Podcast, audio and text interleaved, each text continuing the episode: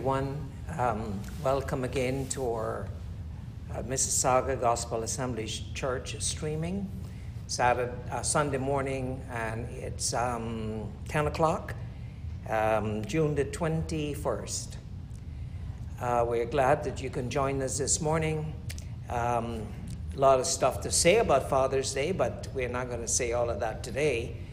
Uh, happy Father's Day to you, and I think the best Father of all time is the Heavenly Father that we have got, God the Father. And I like uh, the scriptures um, referring to Him as God the Father. Um, and so we want to just get our hearts together as we uh, get into this service today. Amen. Heavenly Father.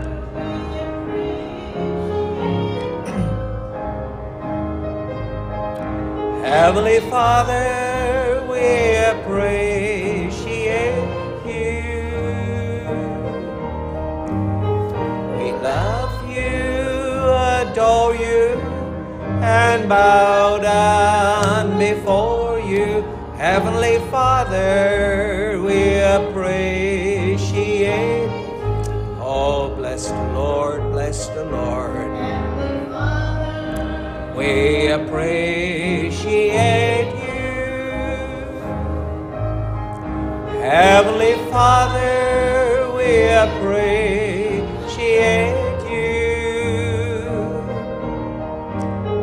We love you, adore you, and bow down before you. Heavenly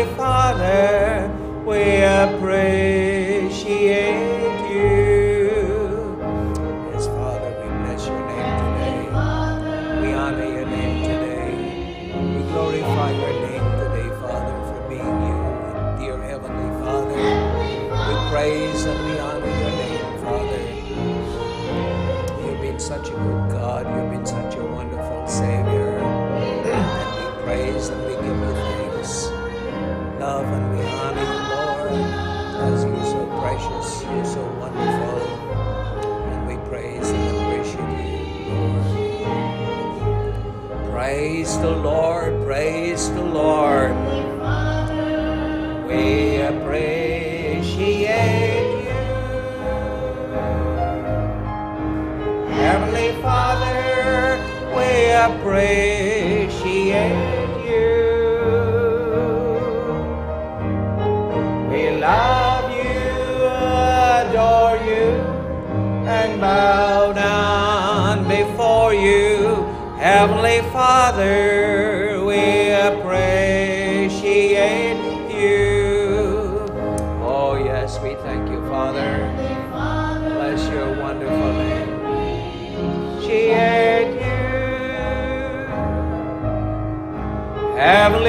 Father, we appreciate you. Oh, we love you, adore you, and bow down before you. Heavenly Father, we appreciate you. Oh, bless the Lord, bless the Lord, bless the Lord. Praise God. Amen. amen, amen, amen. It's um, one of my favorite songs, and someone says, Which isn't your favorite song? Well, I like them all. Uh, everyone is my favorite, depends on what part of the day I'm singing. But God has been good, and I know today is Father's Day and um, a celebration that started in the United States um, many years ago. But today, I know it's important to celebrate Father and Father's Day, but next year we'll have Father's Day again. And so I can talk about that next year. But today, um, at 11 o'clock Des Moines time, which is 12 o'clock uh, Canada time, uh, there'll be a funeral service for Sister June Goodwin. And I thought today, I have a lesson all prepared here uh, to continue from yesterday, and I wish we could get into that before the service comes to an end. But you know, the Bible says when the Lord ascended on high, he gave gifts unto men, and we know what they were apostles and prophets and pastors and teachers and evangelists. And it seems like the early church, and especially in Paul's ministry, Paul was not seemingly married, and so he never had a wife. But every pastor pastoring since the early church got started uh, had, wi- had a wife. Every pastor, each pastor had a wife. And that is why uh, when Paul is writing to, the, to Timothy, he said, A bishop must be the husband of one wife. And over the years, there have been all kinds of speculations as to what is the woman's role in a church. I'm not here to debate that. I'm here to speak from experience that a pastor's wife is an important element in the church. A pastor's wife might not be in the forefront because the pastor stands there tall, he is the pastor. Uh, I don't believe the woman is the pastor, but I believe uh, the woman is the pastor's wife that is there to support him and to strengthen him. And when he has a problem, for example, if I have a problem, I don't have a pastor alive today that I can speak to. I'm a pastorless pastor. Uh, there was a time I had a man of God, and those were good days when the Lord brought me in, and there were many men that embraced my life. Uh, early in the stages when I was and just got saved at 12 years old, I had a pastor. He was a very godly man. He was not married at that time, so I can't speak of his wife. But um, as we head on through the years in 1975, God brought me into the United States. And I encountered a man of God, Brother Lloyd Goodwin, who became my pastor. I remember the very first day I entered into his office. His wife was not there, but he was there. And he looked at me through very strong, piercing eyes. I remember the shirt I had on. I remember Chandri and Nadine. Nadine was a baby, a uh, little over three years, uh, when we went in there. And uh, this man of God met me. And since then, he has become my pastor. And Brother Goodwin's wife, Sister June Goodwin, who is uh, to be put away today, held a very important part in our lives. And for many, many years, she stood alongside her husband and uh, it's not easy to deal with a minister, a strong man of God that's in the ministry, because in spite of his human flaws, a pastor's wife must be able to not accommodate, but to go beyond his human weaknesses and flaws, his impatience, his lack of, of tolerance, and all of that. And she would have to stand with him in the ministry. Few women are able to do that. I know a lot of women left their husbands because they were strong pastors. And a woman uh, has that position. And so, a pastor's wife, a true pastor's wife, has a very honorable position in the ministry. And when that pastor is alive, she's there to support him in prayer and in weaknesses and strength. Uh, she prepares his meals and she gets things organized around him that he's not stressed out with the necessities of life. Well, I'm here to tell you, Sister June fulfilled all of that. She was a wonderful lady, and there are stories I could tell, but one crossed my mind as I'm talking to you here. Every year in the month of July, in the early days, it was used to be October, and then we uh, shift our meeting over to July uh, the weekend, holiday weekend in July. And every year we will pick brother and sister Goodwin up at the airport, uh, take them to their hotel uh, in Toronto, and then come back. And then that Friday night we'll go with them for dinner. Well, I remember a funny story about Sister June and Brother Goodwin. Uh, one day I was taking them, and this was, I think, the year that he died.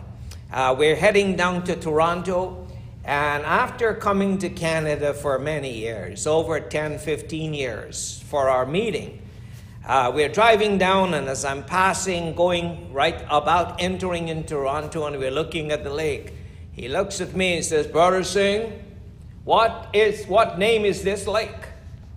And then Sister June says, Lloyd, every year you ask him the same question and he gives you the same answer. Well, that was Brother Goodwin. I said, Lake Ontario, sir. He says, Oh. And he knows that, but he likes to talk.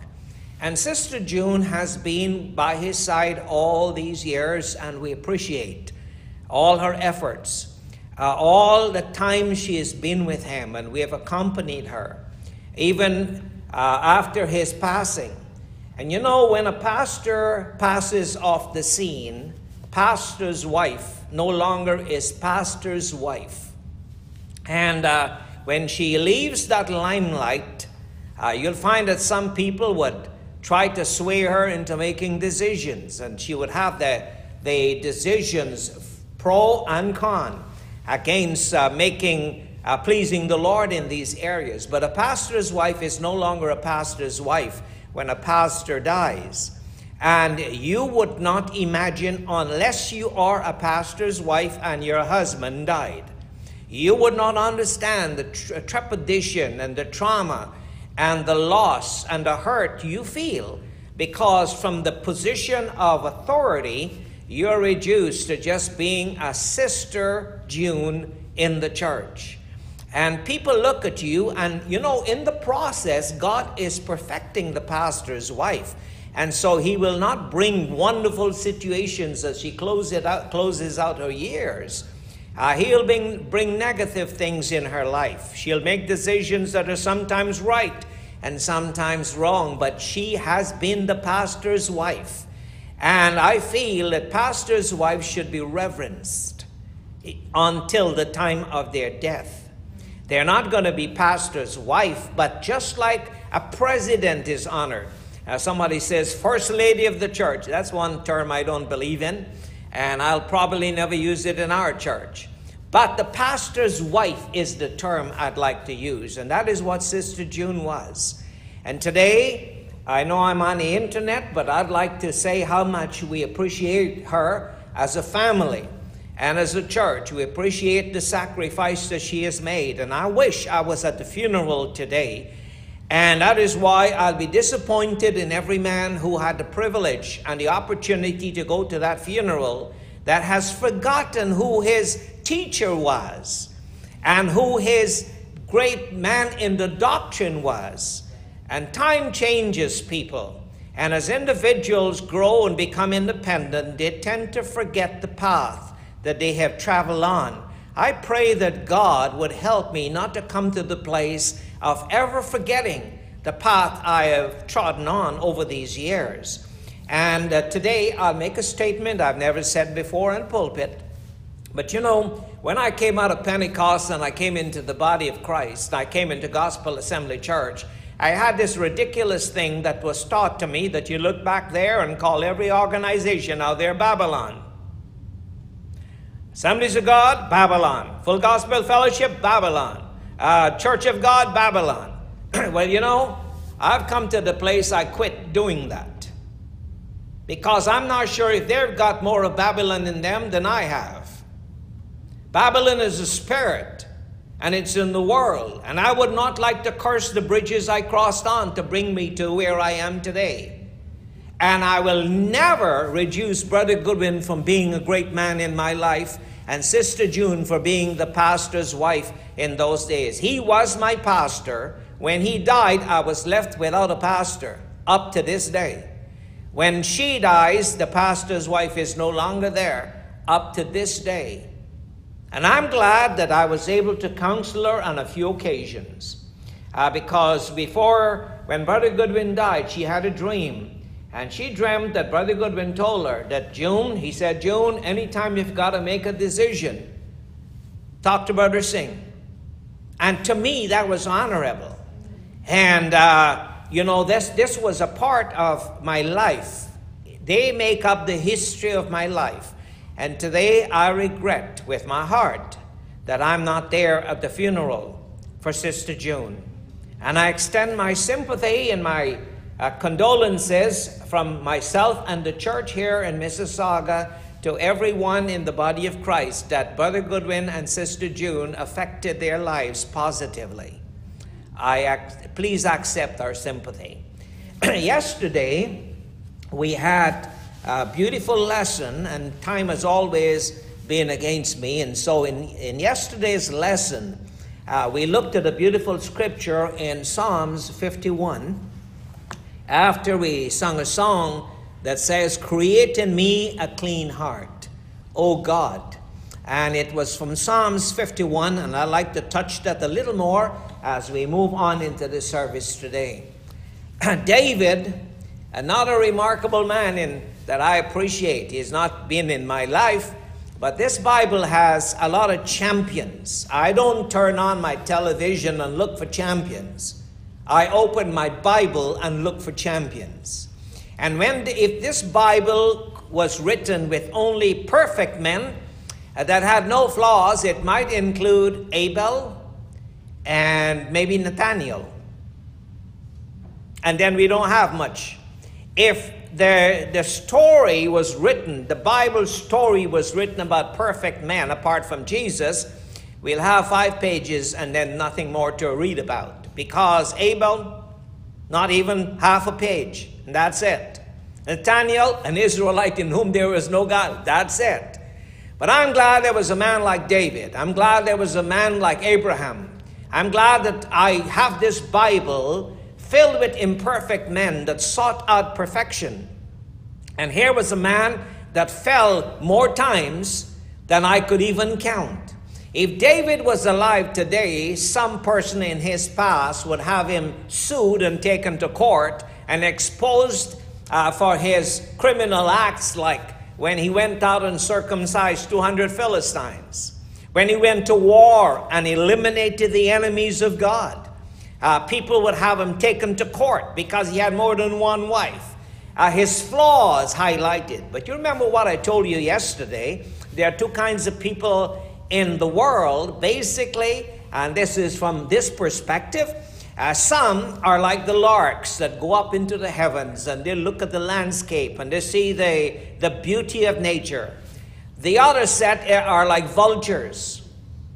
They look at your life and all they can try to find is your filth, your garbage, your dirt, any dead flesh. Uh, they would try to find that. Uh, it is good if you bypass all the evil in someone and see the good.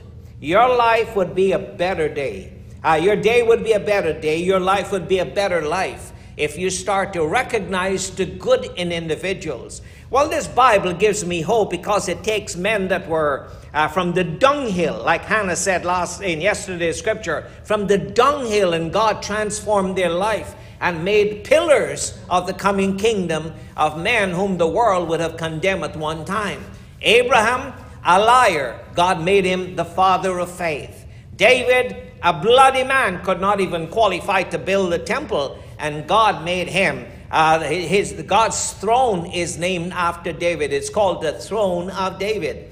Well, not to get into whole biblical history, but here in Psalms 51, uh, there are a few things. We have gone into this psalm yesterday, but there are a few things I want you to watch with me. And if you have your little note, uh, make note of this. Verse 1 David said, Have mercy upon me, O God, according to thy loving kindness. According unto the multitude of thy mercies, blot out. Number one thought blot out my transgressions. And I told you yesterday, I need more than a blotting out of my transgressions. But he didn't stop there. He said, blot out my transgressions. And then he said in verse 2, wash me. Blot out, then wash me. He says, uh, uh, thoroughly from mine iniquity. Wash me thoroughly from mine iniquity. And then he said the third thing, he says, and cleanse me. Cleanse me. Blot out, wash me, and cleanse me. His continuous plea for a stronger working of God to eradicate and eliminate that evil that resided in his heart. And then as you move down further on in that chapter, he says, Behold, verse 6, thou desirest truth in the inner parts. He says there's something that you want to see, not because of an outward show, because I could dress with a suit on, put on a necktie, come here and preach to you, and I myself am lost. He said, God, when you look, you look not on the outward appearance, but you look at the heart. And so today, he said in Psalms, uh, verse 6, 51, verse 6, he says, Behold, thou desirest truth in the inner parts, in the hidden part Thou shalt make me to know wisdom, not in my head only, but in my heart.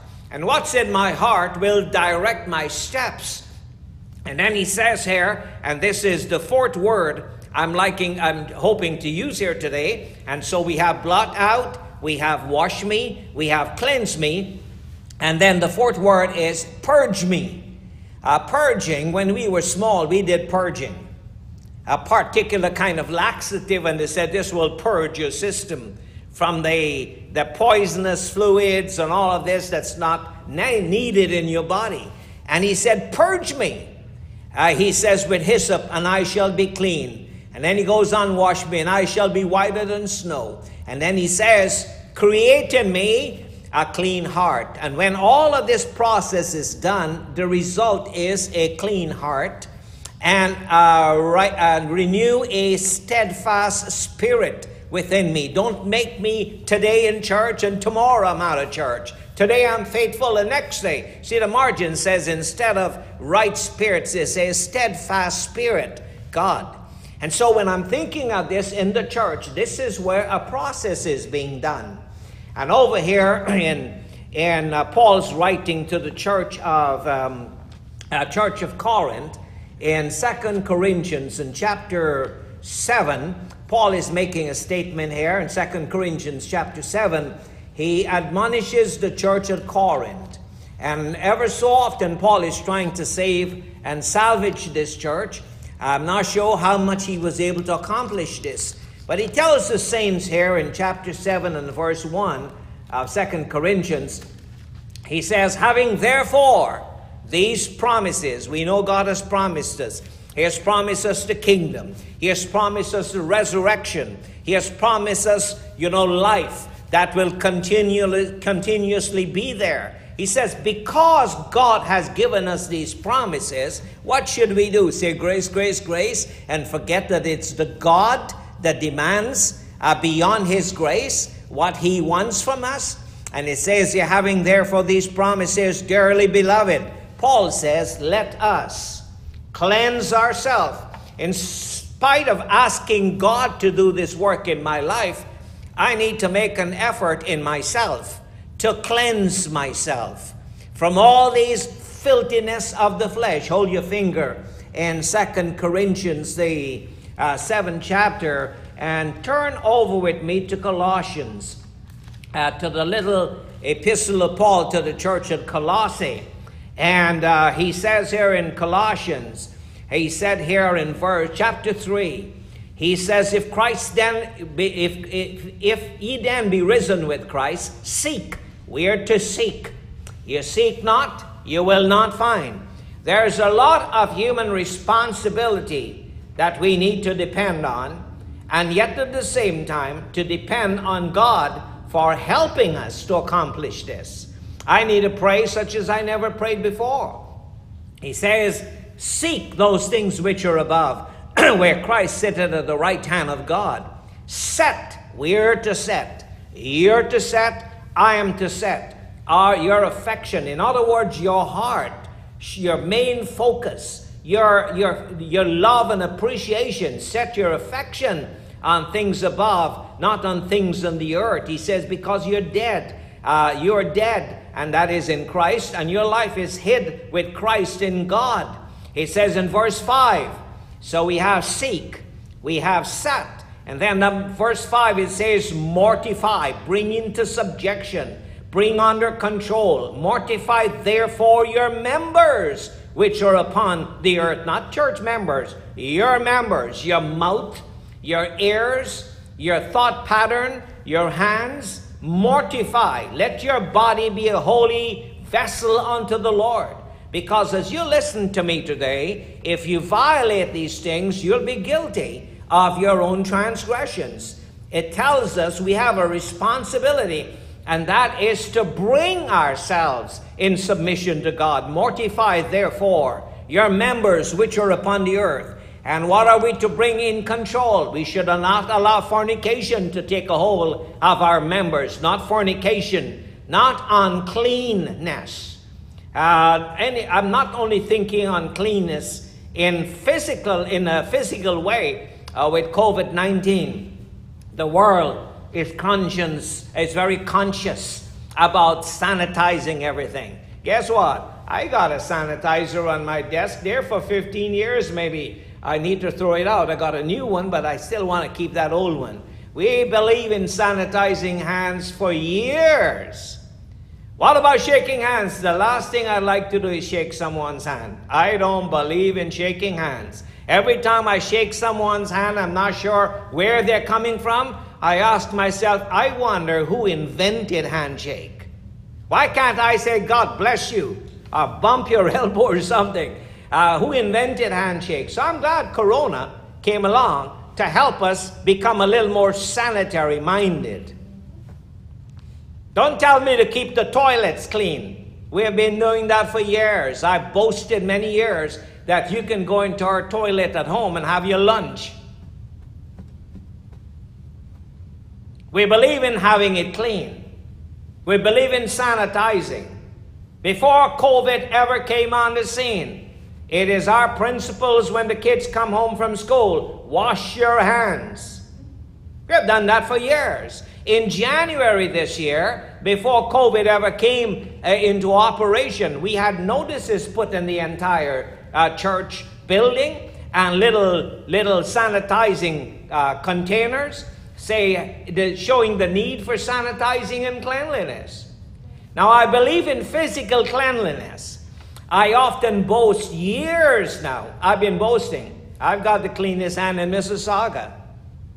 I've always said that. So imagine if your conscious mind is that you've got to clean cleanest hand and you've got to go shake hands, uh, how fast you get back to the sanitizing thing and sanitize it. Because I've stood in public places and see people run into the bathroom, come out back without even turning the sink on. I take a tissue to hold the, the knob for the faucet. So when it comes to physical cleanliness, it's not something new among us. But I wish my mind could be sanitized. I wish my thoughts could be sanitized. I wish the, the, the, the kind of judgment I make could be sanitized. Well, it could be. We should cleanse ourselves from all filthiness. We should bring our members in submission to God. And so Paul says here in chapter verse 5 of uh, Colossians, he said, Mortify therefore your members which are upon the earth, fornication, uncleanness, inordinate affection, evil concupiscence, and covetousness, which is idolatry. Idolatry. So there is a lot of responsibility placed on us. So back here in Second Corinthians chapter 7, Paul is writing here to the church at Corinth. He says, Having therefore these promises, dearly beloved, let us cleanse ourselves, let us cleanse ourselves from all filthiness of the flesh. It was okay for David to pray, Oh God, purge me with hyssop, purge me, purge me, and I shall be whiter than snow. But to presumptuously go back after God has purged you into the same rut, that's not good. Then you need a special cleansing again. You need, you have crucified, you have violated the principle, you need to hit the altar once again and ask God to forgive you. And that is why the pattern prayer of Jesus said, Forgive me this day as I forgive those that trespass against me. Please forgive me this day. And Paul went on here. He says here, uh, all filthiness of the flesh and spirit, perfecting holiness in the fear of God, perfecting holiness. You know, it is one thing to perfect a painting. It is another thing to perfect the cleaning of your house. My house is clean to perfection. It's one thing to get a hairstyle that's perfect. It's another thing to perfect holiness.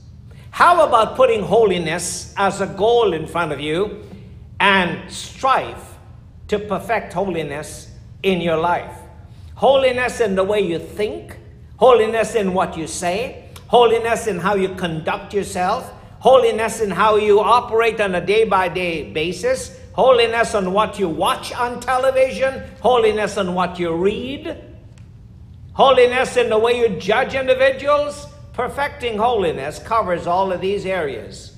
Now, you can listen to me today, go back to the same old rut, and you cannot say to God, Well, I never heard about that. See, Jesus in John 17 uh, makes a statement, in John 15, sorry, in the 15th chapter of John, Jesus is saying here, He says, I'm the true vine. He's referring to a grape, a plant. He says, I am the main vine, that main grape plant. He says, and my father is the vineyard man, the, the husbandman that takes care of this vineyard. I love the way Jesus saw the relationship between himself and his father. I really love it because it's unlike some people said. I had a Jehovah's Witness come one time and visit me, and the man was upset with me because I did not, um, you know, accommodate everything he was saying. Uh, very nicely, I was very nice. And uh, he turned to me and he's walking out and he says, now, when I'm leaving here, you go and need to pray to Jehovah. And so I went upstairs in my house and I took out the copy of New World Translation, the Jehovah's Bible. I took it out, pulled it out of the shelf, and searched for the word Father in the New Testament where Jesus prayed to Jehovah. In their own translation, in the Jehovah's Witness New World Translation, nowhere in the New Testament anyone prayed to Jehovah. When Jesus prayed, he prayed saying, Our Father. When he spoke to his Father in the Gospel of John, he says, My Father. So I don't know what's wrong with these people, why they want to pray to Jehovah when Jesus prayed to his Father. So who do you think I pray to? I pray to my Father in heaven in the name of Jesus. I ignore all that these this big organization say, and you know they got to do what they got to do. They got a job to do. I've got a job to do. I have a little flock. They got a big flock. I'm talking to my little flock, and I say, pray to the Father in the name of Jesus. You can actually talk to Jesus sometimes, like Stephen talked to him when he was about to die, and he says, Lord Jesus, into your hands I commend my spirit. You can speak to Jesus, you can speak to the Father, but Jesus said, when you pray, speak to the Father in my name, and the Father will grant you. And here in John 15, he says, I'm the true vine, my Father is the husbandman. Every branch that is me and you grafted into the true vine, every branch in me that beareth not fruit, in other words, holiness is not seen. The fruit of the Spirit is not seen. The fruit of the Spirit, and you hold your finger there. I don't want you to always turn to me everywhere I'm going, but I'm going to read it. He says, The fruit of the Spirit, love, joy, peace, long suffering, gentleness, goodness, faith, meekness, temperance. Now, any branch in me that is not bearing fruit, that fruit is not getting children. This fruit is the fruit of the Spirit. I'm reading it again. Love. Are you bearing love? The love of God. Joy. Do you have the peace of God that gives you joy and peace? Long suffering. Can someone aggravate you that you can't forgive them? You're not patient. It says gentleness. When you walk around and this nice song is there, you got to act violent and say it's the Holy Ghost. No, the Holy Ghost is gentle. If you're acting violent, you need to be prayed for. But sing, I really don't like you. You're not true Pentecostal. I'm Pentecostal more than you can think. But I'm not a crazy Pentecostal. I'm perfecting holiness gentleness, goodness, faith, meekness, and temperance in all things. You don't overdo something. You're not getting involved in something you become addicted to. A little with contentment sometimes is great gain. I've got five minutes, so move with me here. And so back in John, Jesus says, Every branch in me that beareth fruit, what does the Father do? He purges you. See, the purging process is a continuous process. You get started on the day you accepted Jesus as your Lord, but the purging process continuously purge you because you're bringing forth the fruit. So God wants you to make that fruit bearing perfection to its perfection. Bring it to perfection. So not you're gentle as long as nobody is rough with you.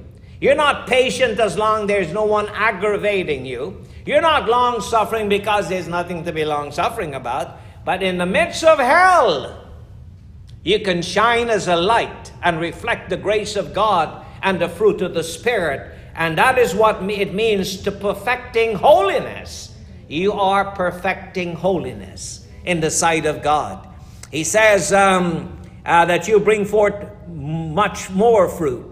Uh, this is important. He says in verse 4 Abide in me, and I in you, as the branch cannot bear fruit. The reason why you cannot accomplish this fruit bearing in your life, you got everything else abiding in you, or we got everything else abiding in us rather than Jesus.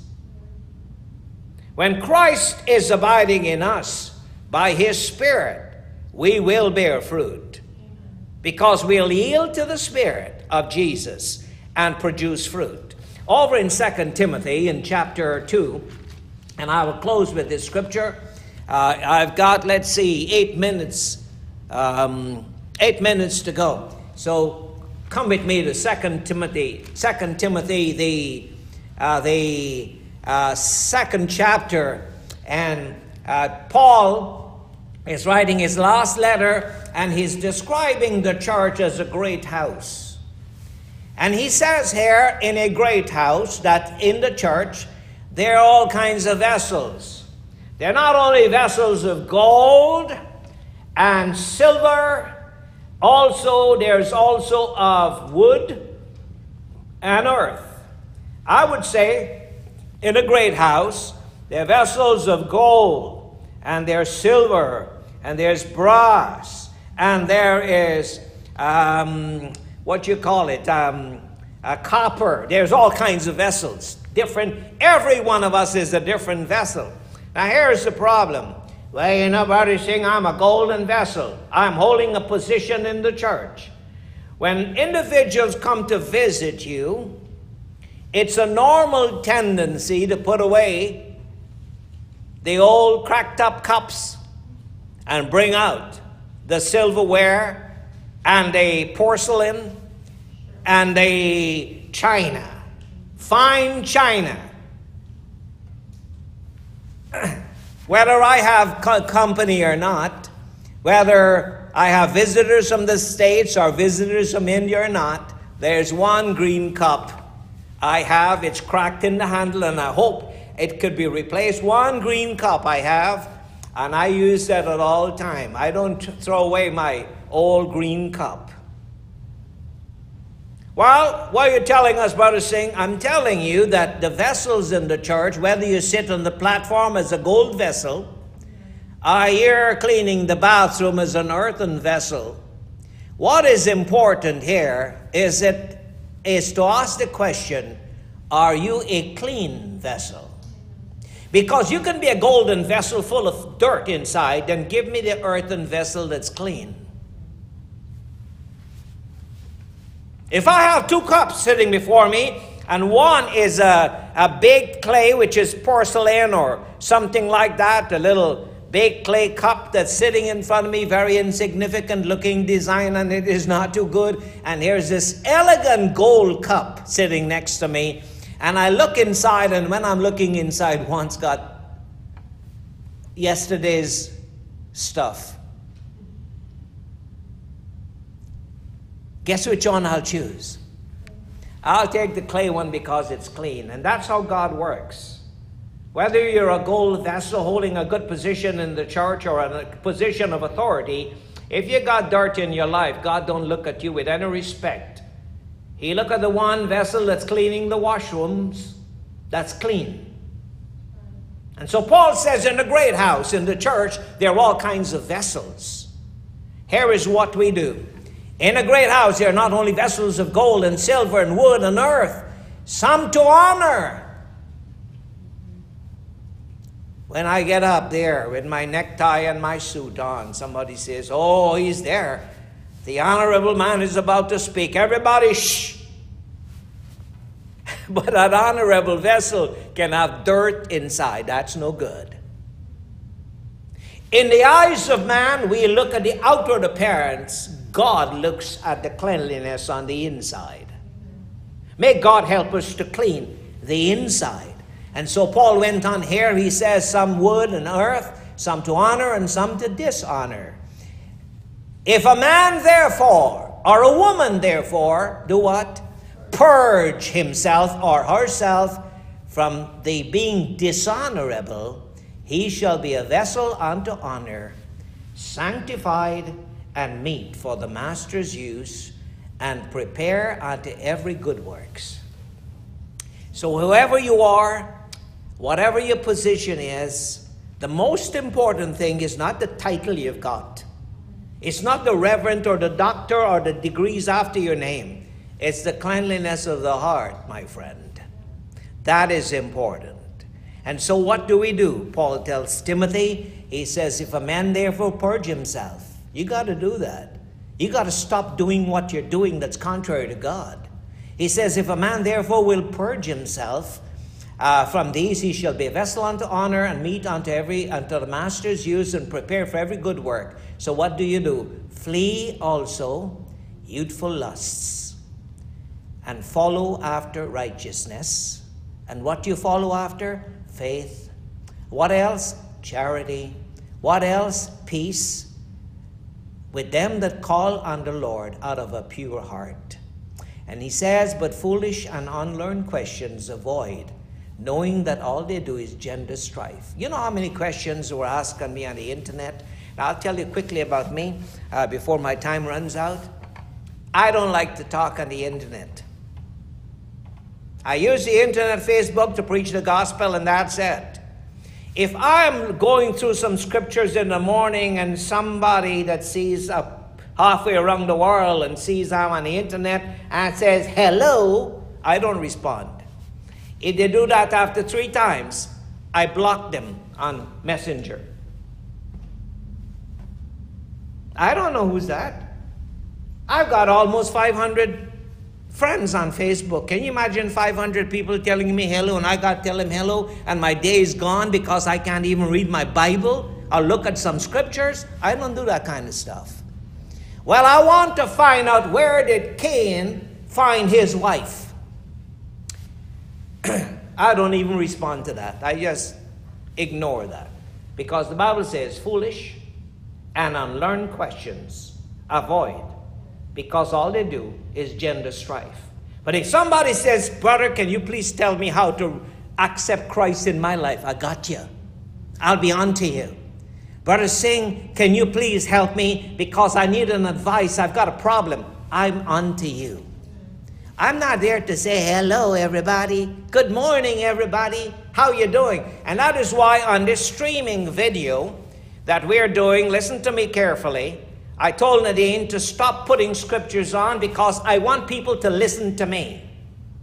I don't want them to be busy reading scriptures when I am preaching. Get your Bibles, listen to me. So if you're on this streaming thing and when I'm preaching, you're preaching, and while I'm preaching, you're preaching, you're a disturbance. And if you can't say amen or praise God or something simple, and you want to put a sermon while I'm ser- putting sermons, we'll block comments. Because all I want is not your comment. As a matter of fact, I did not even look at what yesterday's comments were.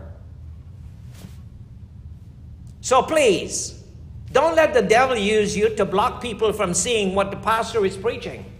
Keep your comments for after. Put a like, we know you're on site. Put a like, put watching. We know you're following us. But do you start to write a sermon, then I'll just let you stream and I'll sit.